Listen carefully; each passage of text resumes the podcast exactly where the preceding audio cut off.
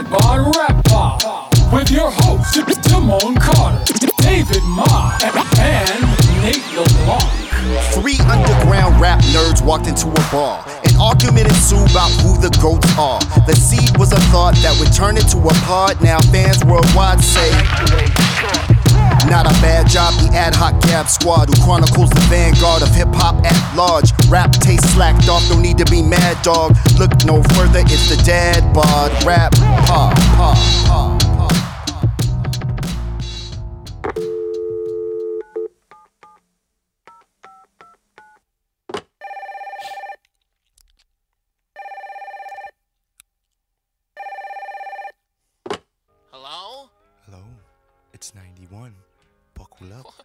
Your grill.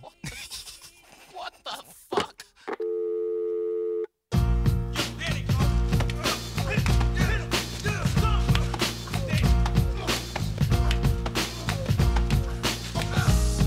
Is this ever happened to you? Can you name this tune? If these victims knew how to guard their grill, this would have never happened. I put two and two together and I came up with four. You are forever forgot for me. It shouldn't have to say much. Podcasting live from San Jose, California. This is the Dad Bod Rap Pod. I am 1/3 of your chuckling hosts, Damone Carter, aka Dim One, aka the Red Ranger. I'm joined here by the Blue Ranger, Nate LeBlanc. What's happening? Oh no, I blew myself. The refugee from Blue Man Group checking in, just so people know, because it is an audio medium. We all logged in today wearing bright primary colored sweaters, blocking. Yeah, I'm blue. What's up? Yeah. Oh, whoa, no, I can't. Oh, yeah, exactly. I set you up, bro. Easy LeBlanc. Mean Mr. Mustard, what's going on with you? Yo. No, yeah, I know. It's the same color as my skin, so it looks like my head's floating. Like on the oh, my God. Stop. Not too bad. Monday. It's Monday, you guys. I'm at work right now. My work has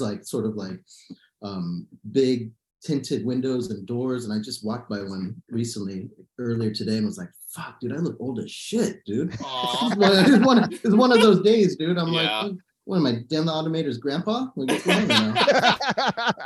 I don't know if you guys are as familiar as I am with the comics or the movie American Splendor. Yes, no? Yeah, of course. Yeah. Like, there's a recognition. He has one of the great comic panels of all time. It's just a drawing of him looking in the mirror, and he goes, that's a reliable disappointment. Right. Totally. And that's essentially how I live my life. Totally. Yeah, I'm with you. I'm half and half. Half the time I catch a thing of myself and I go, I'm really him. I'm that dude. All three of us can't think like this. Otherwise, there would be no podcast. We would just be sitting in a dark room talking about hip hop to no one. Someone has to have a little swag, so we record this and put it out. You know what I mean? I thought you were going to go with, we have to have one non-megalomaniac so that we can have a substantive conversation about hip hop. About other people's thoughts. Exactly. Kind of speaking of that, though, of narcissism and megalomania, got my third pedicure. Wow. Over the weekend. Not where I thought you were going with that. No. A sharp turn. That's right. Red Ranger is here to tell you. Yeah, man. I started doing it like a quarterly kind of thing. Kind of first by yourself or with someone else. Me and my girlfriend have been going. Okay, that makes more sense to me. Keep going. Little group activity, but I'm not doing it to appease her now. I'm just kind of my toes is fucked up. Let's take care of the situation. Let's address it. So got hot stones and wax and shit. For at one point, I thought they were literally taking the hair off of my legs. Yeah, they waxed your feet, dude. Well, not like wax where you remove hair, but just kind of like a foot Brazilian. Yeah, exactly. That's Nate's favorite search term. But It's really not, I'm really not into feet. I'm like hanging in there to have this conversation with you guys, but like I'm disgusted by feet. Like, and I'm not into it at all. Yeah. I'm not asking you to kink shame my feet, but so I get the pedicure and like, yeah, you feel like a new man. Like it's like flossing your feet. It's like getting your feet detailed. Wow. So I come home, I have a leak in my roof. And so the roofer came over and he's looking at it, whatever. And then as he's leaving, he's like, hey man, can I ask you something? He's like, is that okay now? He's like, I like to walk outside with my toes out. It's like, he looks down at my feet because I have slides on. And he's like, is that cool to do now? Like he's wanted to say regular guys. For instance, your feet are beautiful. Is it okay if I have my feet out in your house? Dude, it was such a tender moment of like male, like, is it okay for me to do that? And I was like, takes off the Red Wing boots and just lets them loose. Yeah, I was like, no, totally, dude. Like, you can, did you get nail polish? How did he notice your feet? Right. I mean, yeah. No. I get them painted, like each one of us. Like, I have a red toe and a blue toe and a yellow toe. They're black, guys. It's my emo side, but okay. You are currently wearing toenail polish that is black on all 10 of your toes. Black on both sides, bro. Wow. That is crazy to me. Nice. Wow. It was to Wilson the roofer as well. He was very much like, oh, okay. I was gonna say, so he kind of was like, I mean, yeah, wow. he's kind of hemming and hawing around, like, you know, is it okay for manly men to do it? Right. And like, I had this like teeny little thing in me that wanted to be like, nah, I'm hella gay, bro. But I encouraged him to get a pedicure, and I hope he does, because you know what, guys, they're just toes. Like, toes don't really have, you know what I mean? Toes, you can do anything with them. So so Diva Nail and Spa down on Blossom Hill, go check them out. Okay. They're not a sponsor of the program yet. Not yet. My dream sponsor for the pod has always been Twinnings lemon ginger tea, because that's what I drink while we're podcasting. So we should all do one that represents our interests. You know what I mean? Marlboro Red for Dave. No, I'm Dad Bod Rap Pod, brought to you by Joe Camel. We're for the kids. You've come a long way, David. I'm not sure how we got on toes and cigarettes, but it's the Dad Bod Rap Pod. We're back for another week. We have another dope interview. But, hold on, dude. Before we move on, what do they do with the wax if they're not taking hair off? I'm so confused. I think it's just kind of to smooth your shit or relax you, because they was like doing like low-key massage, and then they got like a hot stone and shit was happening that a lot of it I feel like was more therapeutic, I guess. Okay. You know, it just feels nice to like dip your foot in some wax. Absolutely. And then your foot comes out acting brand new. I'm just telling you right now, when you come out and you're like, you're like, fuck a shoe. Like, my foot is out here. The lady is on a little stool. She's like, we're putting it on wax. Center stage. Yeah. Oh, man. Wow. I just learn something new every day. So if we get 5 more Patreon subscribers in the next month, both Nate and Dave will go and get pedicures. We'll fully fund it. That's funny. It's a movement that I'm starting within hip hop, because here's what happens, guys. Now that you opened it up again, here's what ends up happening. Your toes look fucked up, so you won't wear sandals. So you won't have your feet out there. When you have your toes together, your sandal options open up exponentially. You can be like, not for me, Jesus. But more power to you. Having your feet out in public is utterly disgusting. When you don't have a pedicure, I agree. It's like being like, I don't have a haircut. Like, yeah, like if I don't cut my hair for 6 months, my head would be like my toe. But no. Hey, speak for yourself. My toes are great, dog. Just blessed with dainty toes. That is hilarious. Yeah. Wow. Didn't know we'd get this far down, but shout out to all the pedicure artists out there. All right. TOE. I'd like to see this transition, Damone. This transition, you know who a rapper who probably doesn't have a pedicure? Vin Rock. Vin Rock is appalled we started off his episode with this. No, I don't know. But we do have Vin Rock on the other side of this interview. And it's a good opportunity for us to talk a little bit about one of the groups that I feel like you can't say they're underrated because they sold a shit ton of records and like they're a super popular group in some ways, but kind of like came and went. Yeah, under discussed. Mm-hmm. And as we think about the history and lineage and impact of Naughty by Nature, yeah, it's interesting. I do feel like they're under discussed. They have these massive hits. Treach in particular was an incredible MC, one of Eminem's main inspirations, but they're not discussed as one of those groups. Nate, why do you think that is? That's a good question. I think this new reissue, it's the 30th anniversary of 1993, might help people kind of reconsider. I think their anthems, which they are probably the most gifted anthem writers of the, you know, the 90s. I was thinking about this earlier. The closest comparison I could come up with was a Get Rich or Die Tryin' era 50 Cent, where you have like pretty hardcore lyrics in between like sing-songy choruses. I always thought that was 50's great gift at that point in his career.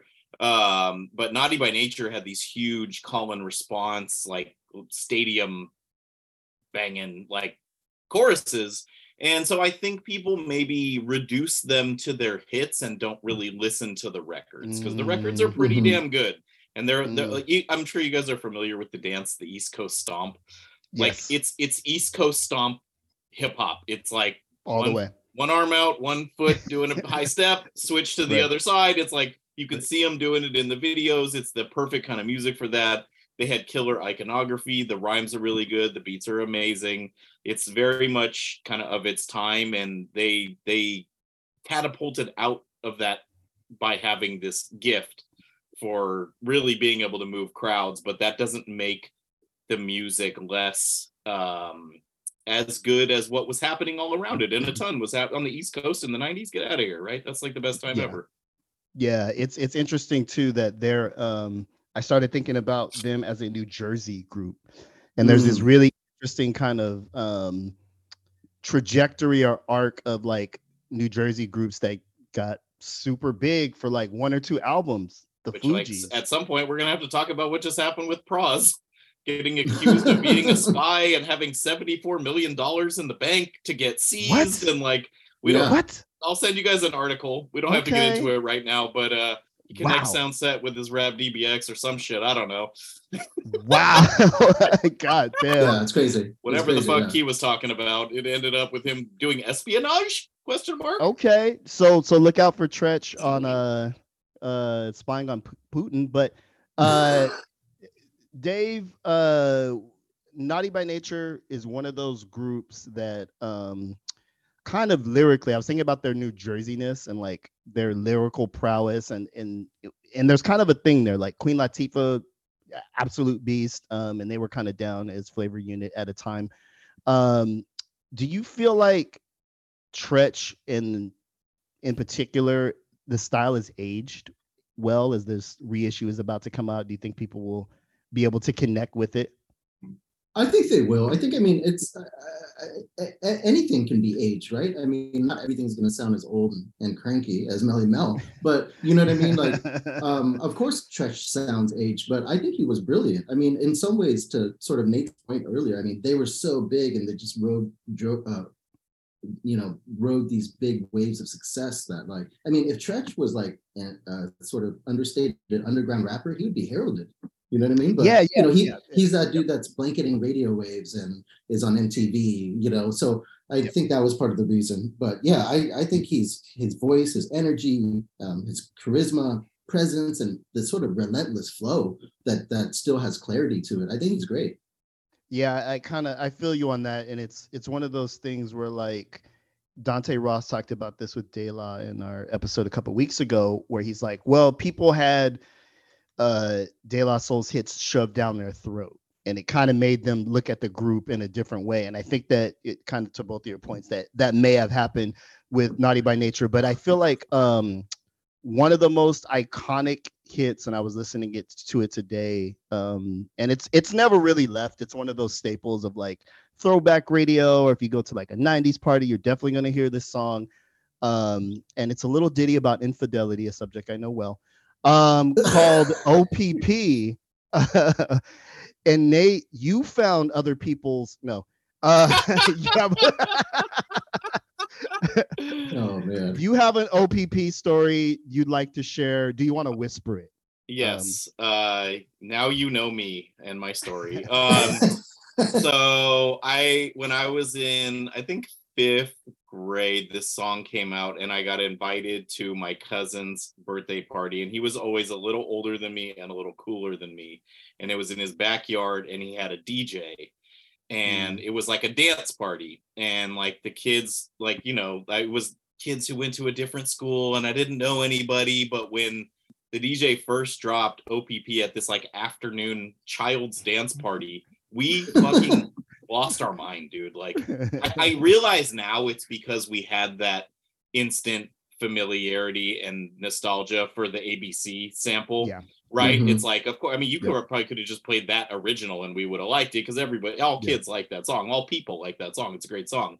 But to combine it with like rugged beats and this like kind of lascivious narrative, which we, at that point, we definitely did not know what he was talking about, but it had the call response chorus thing where it's just instantly just got us hyped. I swear to God, the DJ played it like 6 times. Yeah. Like, you just have to keep coming back to it because it was working that well at, like, again, this suburban children's birthday party in San Jose, California. That was the monster powerful hit of the day, and I left that party a fan of Naughty by Nature, and I've been a fan of Naughty by Nature for ever since. Yeah, so awesome. It's just like, it's just a monster song, and it just makes instant sense for people when they hear it. The video is amazing. Friend of the program Cutso and I at one time had a little stack of the stickers that said, "Are you down with OPP?" And we would out at our DJ gigs in the 2000s, and I had them on the little cigar box that I used to hold my weed stuff in. Like, I'm just like, that song has always been around. And obviously it's this massive, hugely catchy anthem, but it's also a good song. It is. Yeah. Like song. Structurally. Yeah. I think their other songs are really good too. Feel Me Flow is another sort of all time favorite, and Everything's Gonna Be All Right. Like, those are sort of ones that I always have in my record bag. You never know when you can throw that on, but it always almost works. Totally. I love Feel Me Flow. That's the, I just looked, it's the only Naughty by Nature wax that I own is a interesting, is a 12-inch of Feel Me Flow. A little trivia about that: in the recent De La news, obviously they're label mates at Tommy Boy for a lot of this stuff. The beat that became It's So Easy on Stakes Is High was pitched by Pause to Tom Silverman as a Feel Me Flow remix. It didn't work for that, but it was, but it worked as this, you know, kind of like Dave's signature solo song. So kind of interesting tie in there. Fucking amazing, because fucking Treach ends up accosting Pasta Noose after Stakes Is High comes out for his Stick to Your Naughty by Nature's and Your Pain line. So a lot of things going on there. Uptown Anthem was always my East Coast stomp record of choice, and like, they had this iconography. It's the last era of championing, being able to fight, like a fist fight. Like, Naughty by Nature was like knuckle up. They got bats and chains and shit. And that was like a little era before everybody's like, nah, fuck that, I'm gonna shoot you. And they were kind of the last era of, you know, I'm not when gonna a say machete seems quaint. Totally. Yeah. Pretty much. I actually bought the OPP maxi single, and I remember showing my parents the cover, and my parents were like frightened. Yeah. You know what I mean? Yeah. Like, what does this convict sound like? Yeah, totally. With the dog chain on. Dave then learned to keep his purchases from the warehouse in his backpack until he got to his room. Exactly. Oh man. All right. Let's get into it. Conversation. Nate and Dave got to chop it up with Vin Rock from Naughty by Nature, Dead Bod, Rap Pod.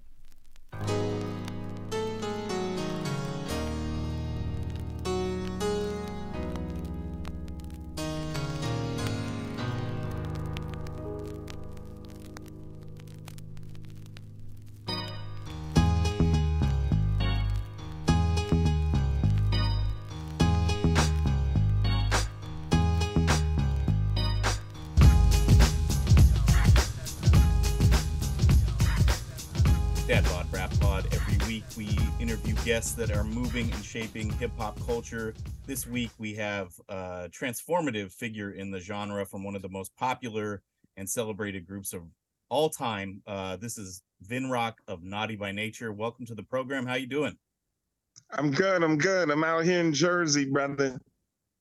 That's awesome. I wanted to take it back all the way to the very beginning. And if you can kind of put yourself in your headspace of you as a younger man, when you guys started as the New Style, what were your goals for your career? What were you trying to achieve? Well, when we started as the New Style, I mean, that was like in 1988. So back then, you know, hip hop, it definitely wasn't this big corporate juggernaut that it is right now. So back then when we were coming up, especially 70s, 80s, well, we came up in the 80s in high school. It was really all about the skills. Can you rap? You DJ? Can you do graffiti art? And it wasn't necessarily about the money. So when we were assembling as the New Style, our thing was just to go club for club, show for show, and prove that we had skills enough to be respected in the hip-hop genre and hip-hop culture. Awesome, man. Thank you. Well, sort of just piggybacking on the New Styles and you know, the record independent leaders, I read that there's a Queen Latifah element to your guys' ascent. Is that true? Yes. Yeah, I'm good.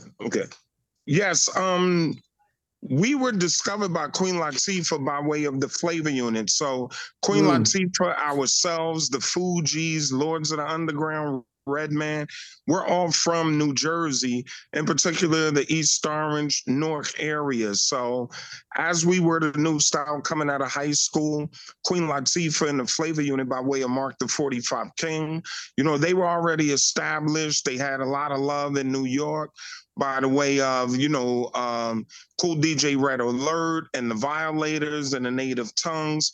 So, you know, as we were building up our fan base in our own backyard of East Orange, New Jersey, we knew Flavor Unit was from the neighboring city, Irvington in North New Jersey. So we kind of tracked them down and said, listen, we want to be down with the Flavor Unit and we have a following. So what we did was, back in the day, you know, people would just shop their demo and say, listen to my demo and sign us. We, on the other hand, when we ran down on Flavor Unit, we said, not only do we have a demo, but we want you to come and see us live. We want to prove to you that we have a following. We could throw our own party. We'll perform at our own party, pack it out, and just show you how we move. So once we did that, you know, Queen Latifah and Shakim from Flavor Unit was just starting a management company. They were super impressed.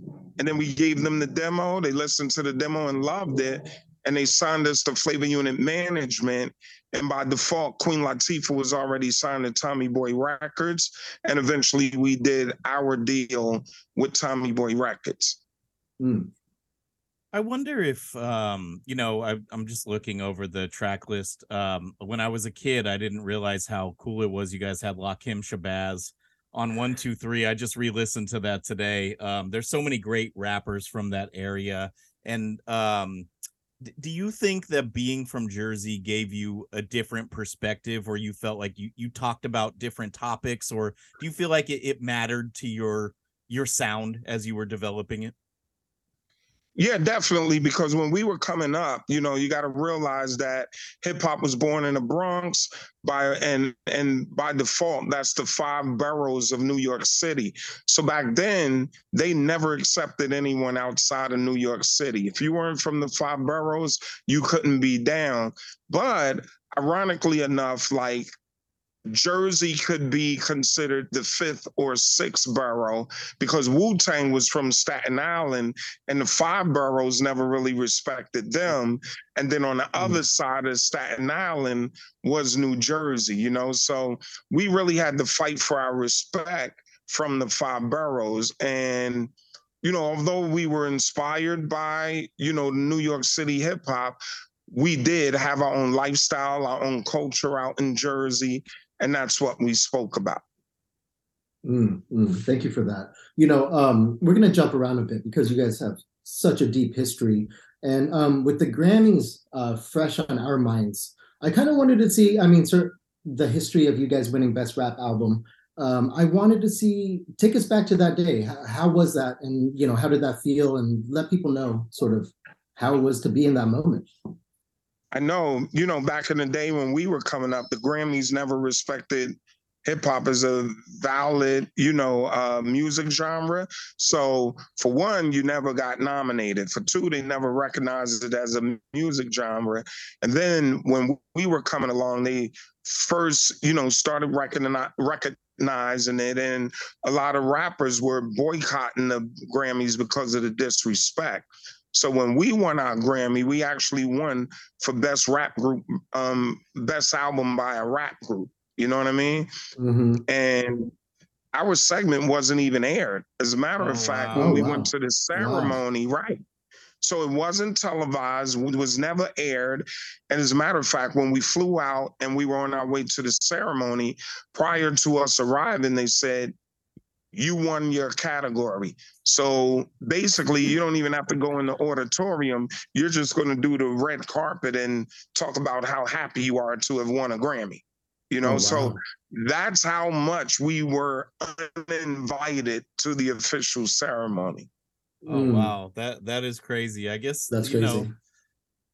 The more things change, the more they stay the same, I guess. It's different now, but you get, you know, the Grammys never quite locks it in, though. A lot of people appreciated what happened on Sunday and the respect and the medley that was put together. But I wanted to take it in a slightly different direction, and I'm sure you get questions like this all the time, but I have to ask, like, you guys are known for creating these massive worldwide anthems, and that's kind of the calling card of the group, and I'm sure that, you know, has been a big part of your life. But can you give us like a slept on track? Like, do you feel like there's a naughty track that's like not a single that like people should go back to recognize your guys' skills? Yeah, songs like Let the Hoes Go. We have, you know, classic collaborations with even Heavy D called Ready for Them. Another classic is Hot Potato, underground hardcore joint with Freddie Fox. Mm-hmm. He mentioned Lakeem Shabazz earlier. The 1, 2, 3 song. So it had Lakeem Shabazz and Apache. And these guys were like the gatekeeper MCs of Flavor Unit. So in order for us to sign a Flavor Unit or be down with their crew, we had to go through those guys, you know. But we have quite a few records that, man, they were good underground songs. Just we have big crossover records. So we, you know, those records get lost in the sauce, and we're more known for the crossover party records than the street records. Yeah, I mean, there are worse problems to have, but I do think that is kind of the narrative about Naughty. Just real quick before we move off this, when you were in the studio and you were coming up with like an Uptown Anthem or a Hip Hop Hooray, did you know it would be big? Like, did you have a radar for which things would hit and which ones wouldn't? Well, initially, no, but we knew that when we came up, before we started recording, we came up in an age where you went club for club, show for show, and you had to perform everything live, minus a record on the radio, minus a music video. So once we started recording in the studio, we wanted to transfer those live stage show elements into the songs. That's why we have a lot of catchy choruses and hooks and call and response records. So once OPP came out, and you down with OPP? Yeah, you know me. And then the high energy records, and we were jumping. You know, from there, we understood what worked. And then as we moved forward in our career, we were like, okay, we get what works, because without us reaching, this is what we did organically. We performed without records and rocked the crowd. Once we were able to translate it in the studio, we made great records. So we just continued the formula. Well, you know, on topic of your songs, I mean, you guys had some of the most enjoyable, hugest singles ever. I mean, obviously the aforementioned OPP, Hip Hop Hooray, my personal favorite, Feel Me Flow. Do you have a personal favorite? And can you kind of tell us the backstory behind how that came about? Well, my personal favorite is Hip Hop Hooray because our journey was, again, we were from Jersey, and when we were our first group called The New Style, we were bastardized from hip-hop music. I remember us being from Jersey and doing Cool DJ Red Alert's birthday party in New York City. So the whole Native Tongues was there. That was De La Soul, Tribe Called Quest, Queen Latifah, KRS-One. You know, they were all celebrating Red Alert. And we came on the set as The New Style from Jersey, and we got booed. So they booed us out of the venue, and we were like, man, that's crazy. But we said, we'll be back. And when we switched to Naughty by Nature and finally blew up with OPP, you know, the second album and the first single off the second album was Hip Hop Hooray. And instead of us being bitter to the industry and saying, screw y'all, look at us now, we finally made it. Hip Hop Hooray always gave props to our forefathers and hip hop in general, and gave props to hip hop. So for me, I feel like Hip Hop Hooray is the ultimate, you know, summary of hip hop. And, you know, we missed the Grammy ceremony this year, but no better song would have capped off that medley like Hip Hop Hooray. You know what I mean? Right. So that's my favorite song, and that's my reason. But, you know, now that the Grammys is giving hip hop much more respect, I'm sure they'll have similar segments moving forward, and we're cocked and loaded and ready to rock at any given time. You know, that's awesome. And we have a lot of fans like, Naughty, how were y'all not there? How could they forget Hip Hop Hooray and not put Hip Hop Hooray in there? You know, absolutely. Right. What was the process like? Did they reach out to you? Like, what was that like? Yeah, I think right now, basically, you know, Naughty, as a collective, you know, we're on hiatus. Treach is doing his thing. He's doing the New Jack City play. KG and I are doing the Illtown Sluggers project. And even, I think, even if we wanted to make that happen, Treach is doing that play, and it runs over the weekend. So, you know, we weren't available. But and at the same time, we're really not assembled right now to even participate in that, but you know, it is what it is, and eventually things will get better. Thanks, man. Right on. I was wondering, like, who your favorite MCs were when you were coming up. Like, who did you base your style on, or who were you inspired by, maybe more to the point?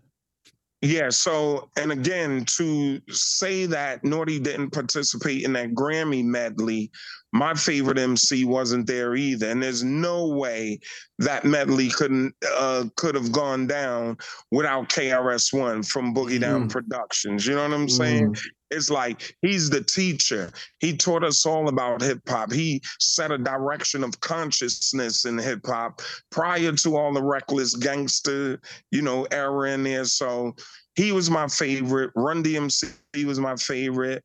I remember growing up on the Fat Boys, you know, R.I.P. to Prince Marky D and Buffy from the Fat Boys. Peace to Cool Rock Ski. He's the surviving member. Even the Beastie Boys, you know. No, always love those guys, man. Oh, the whole Juice crew, Big Daddy Kane, Cool G Rap, you know, you name them. They were all there. MC Shan.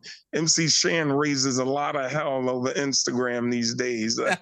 Gotta love them. But yeah, those are my forefathers. That's awesome, man. We have very similar taste in music. It's ironic what you were saying, how Criminal Minded is often credited as a pioneering gangster record, and then KRS just took it completely somewhere else. And it's interesting what you said. He's been kind of written out of the narrative a little bit, and it's surprising he wouldn't show up on a thing like that. I'm going to be thinking about that for a while, but I wouldn't say he's been written out of the narrative, because KRS-One is so strong and so relevant.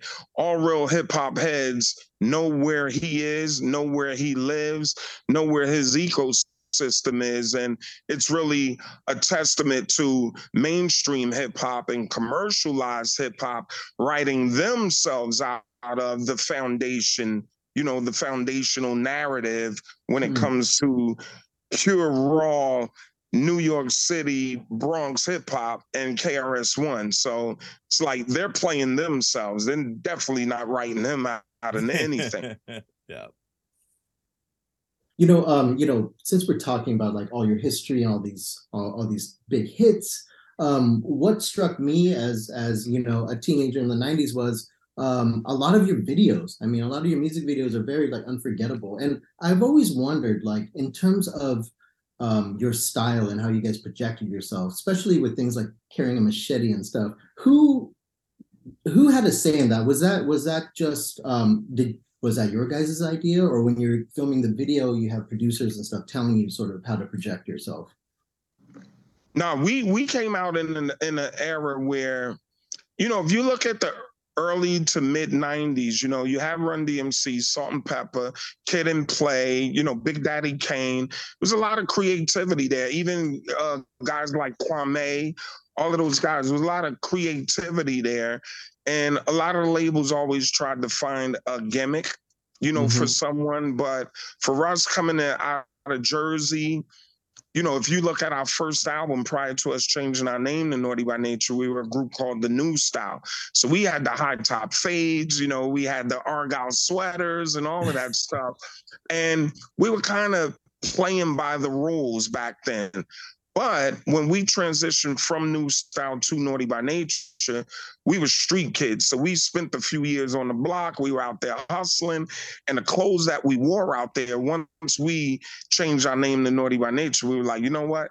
Enough of the gimmicks. We're just going to go out there raw, just as if we're coming off the block, So our dress back then, which jean suits and Timberland boots and Dickies and, the baseball bats that you would find in a garbage can, like you would have that ready in case a fiend or whatever tripped on the block. You would have a machete somewhere close nearby in case somebody trying to, steal your stash.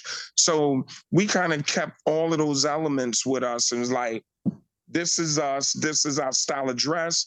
These are our accessories, but everything is raw and what you would find if you hung out with us on our block. So it was all us, and we brought it to the table, and no one dictated those elements to us. Yeah, it was really inspiring for us. We're West Coast kids, but I was actually telling Dave before we got on the air here, I still remember listening to the tape of the first album, and the song was still called Ghetto Bastard, not Everything's Gonna Be All Right. Yeah, and kind of like getting in trouble for listening to stuff like that. But that I've always found that song super meaningful, and I've just took its advice very seriously and never went to the ghetto because I didn't belong there. Anyway, I just wanted to ask, were you a person that enjoyed touring and seeing the world and having the music take you around, or were you someone who would rather be at home or in the studio? Like, did you enjoy that aspect of being famous, I guess, is what I want to ask? Yeah, absolutely. Because, for us being inner city kids, me personally, I'm the youngest of 7.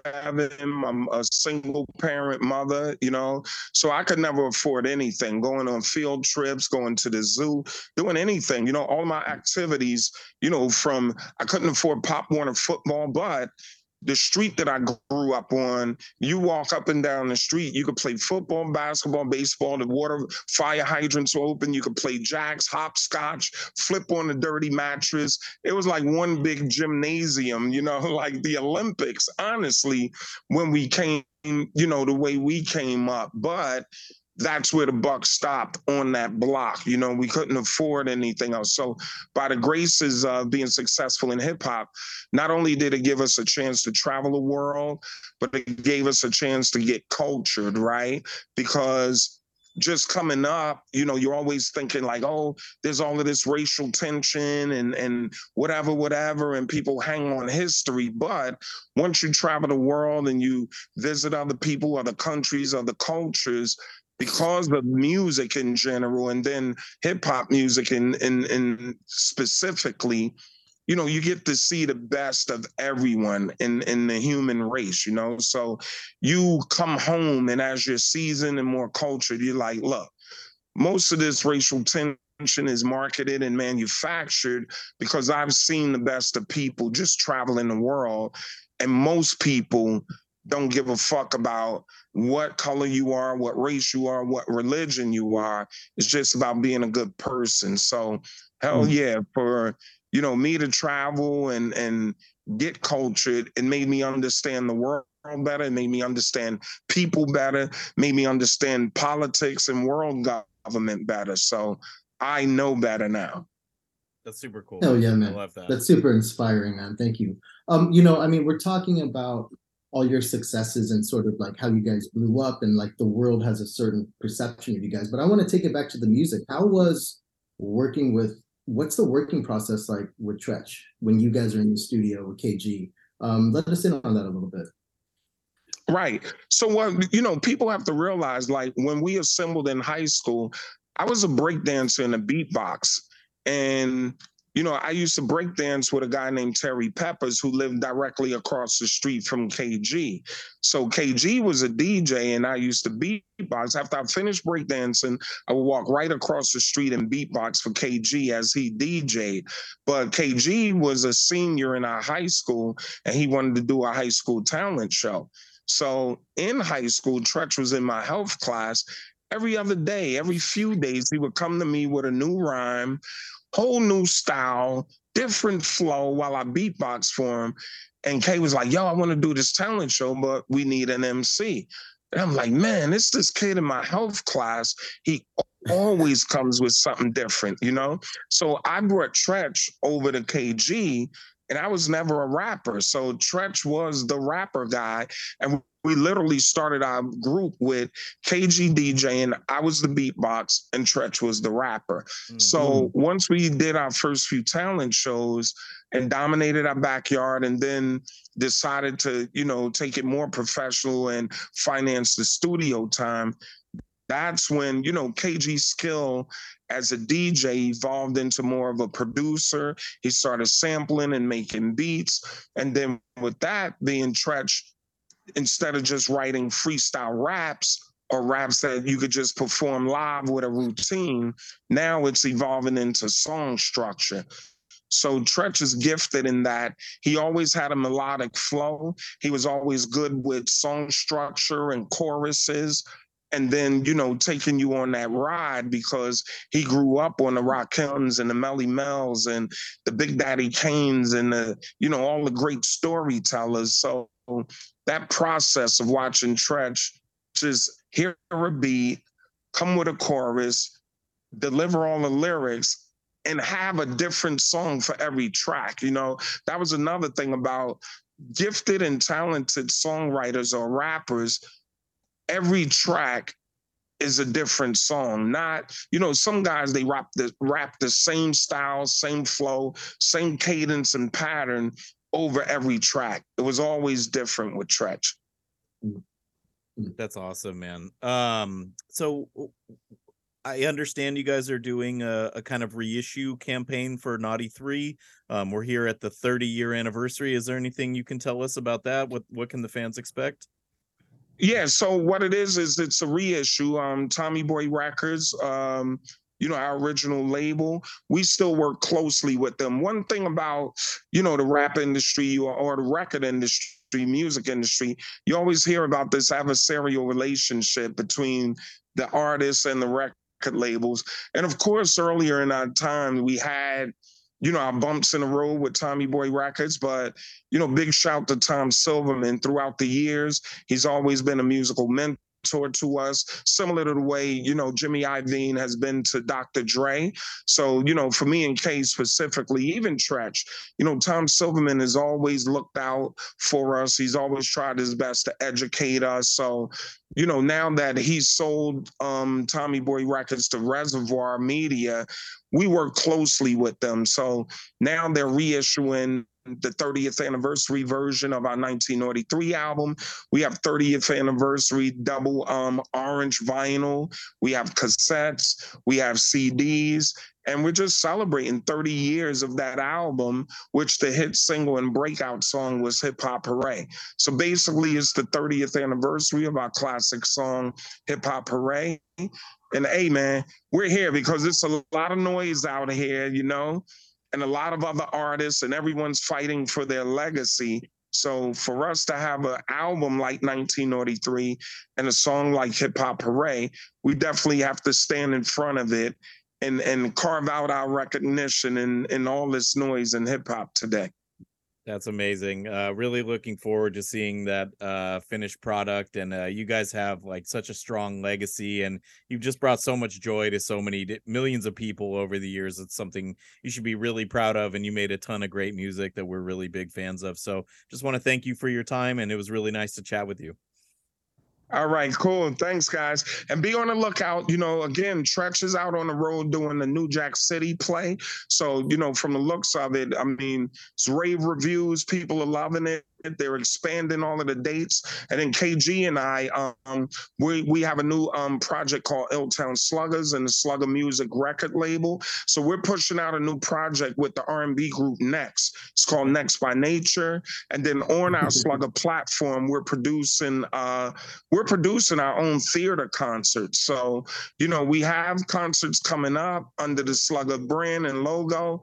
And it's a combination of us hiring veteran acts. And then with our Slugger opening set, we're going to have new and emerging acts and artists. So they'll get to open up for veteran acts. So we plan on expanding this and having the Slugger Music Festival. So, you know, we're just playing the game, and we're making adjustments based on, you know, the metrics of today.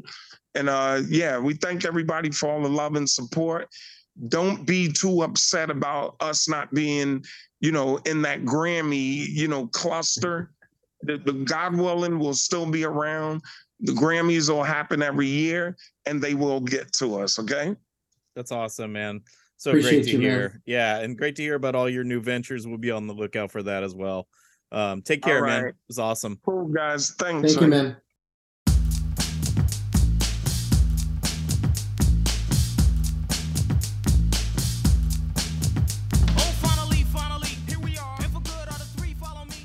All right, that was our conversation with Vin Rock, formerly of Naughty by Nature. We didn't talk about this on the top of the episode, but like, Vin Rock's not a hype man. No, like he's a full-on partner. Yeah, he has verses and bars where you're like, he was formidable, and he wasn't just like Treach's like foil, right? Yeah, right. No, he's the other group member along with KG, and they're a really strong group. They've been a group for so long. We talked about it a little bit. They had a previous iteration to Naughty by Nature. We talked to them about some of that, like what they wanted to accomplish. Obviously, I don't think they saw themselves becoming like world conquering hip hop superheroes with huge hits and stuff. And that's the way life kind of led them, but and their talent led them. I don't think it's luck in any way, but. They've been around for a long time. They're New Jersey hip hop royalty. Vin was very humble, very self-effacing. He was like in a outdoor seating area of a barbecue joint or something, and like it was a little touch and go with the interview. We weren't sure if it was going to happen, and then he popped on. He was super apologetic. We're like, it's all good. He got his ribs, like everything happened. The bell dinged, and he's like, I gotta go, and we're like, I get it. Not because I hate you. Yeah. It looked like he was eating al fresco at like a TGI Fridays or something, and then open up his phone. But it was really nice talking to him, man. And you know, like again, they were so big and so anthemic with their songs.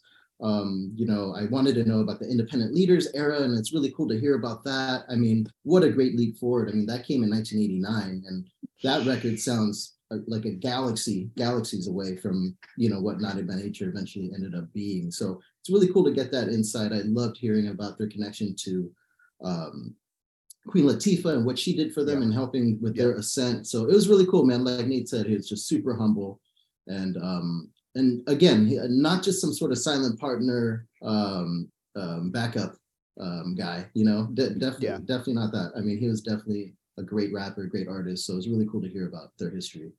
Totally, and I don't catch a lot of live theater, but if Treach is touring his Naughty by Nature play and it happens to come to the Bay, I might have to see Treach as Nino Brown.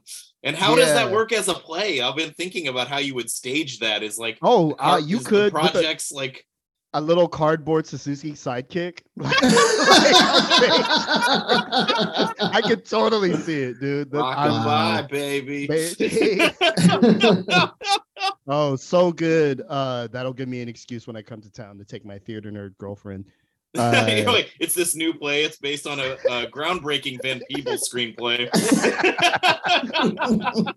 it's a famous meme now. Oh my goodness! You know what? I'm kind of surprised that there's been the revival of like the Death Row T-shirt and shit, and the Poetic Justice T-shirt. I've yet to see a New Jack City. I think there's some nostalgia bucks to be made there, but I went to The Gap on Saturday because I'm a very hip podcaster who's with it fashion wise, and they had Biggie t-shirts. It was the Ready to Die cover, and I was I was exactly, and I keeled over in my khakis. I was actually kind of just like wandering around, and I was like, what are they up to these days? And I was like, same old bullshit. Nice. Yeah, except for the Biggie shirt, which was totally out of place. There were no other band shirts. I was like, what is this, like left over from Urban Outfitters or Target? 999 like, jeans, right, baby. Yeah. But yeah, we want to thank Vin Rock for coming on. Our show has been this interesting rhythm of like new up-and-coming vanguard artist of today with these like legacy artists, so it's been good to have a writer and a turntablist occasionally, just sprinkled in for good measure, and we're thankful that y'all keep rocking with us. But there's been this recurring theme on this podcast of like, the more podcasts we do, the more times we show up in public, and it's this weird I think we had to do the first 150 just to get the mojo rolling, but now we outside, and there's gonna be some events coming up in a couple weeks, less than a couple weeks. Now I'm getting scared because I have to do things, but, I know, such anxiety. I know. Dave, talk a little bit about we have Royalty coming to town the weekend of March 24th 25th.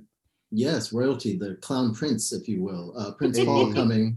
We have him for 2 days in the Bay Area. Friday night in San Francisco. The venue escapes me right now, but we have Del the Funky Homo Sapien hosting the event. Needle to the Groove, myself included, will be playing some records to open up the event. And that's on a Friday. And then on a Saturday, we have Paul doing an in-store at Needle to the Groove in San Jose, playing all 45s. Free event, roll through if you're in the area. It's going to be great. It's going to be wild. And, just very, very grateful to have his time, especially given the past year he's had. Yeah. That event on the Friday, the 24th, is at Victory Hall, 360 Rich Street in San Francisco. Huh. The Sunday, or what is it? Saturday? The Saturday. Needle to the Groove event is downtown San Jose at the Needle to the Groove store on Santa Clara Street between 9th and 10th. Nate and I will be playing records at the San Jose event, and Damone's going to be hosting it. But Nate, what are you doing on that Friday in Santa Cruz? Weirdly, I'm playing at a different record store for a different set of homies. I'm playing the grand reopening of what they're calling Redwood Records. It was venerable institution of a record store in Santa Cruz where I went to college, called Meta Vinyl for like 20 years, and now my buddy Rudy Kuhn and his partner, shout out to Rudy, purchased that and just rebranded it as Redwood Records. So they're having an in-store performance and a little DJ set by me. The funny thing about this is Rudy put like Nate LeBlanc from Fly Sporadic on the flyer. Yes.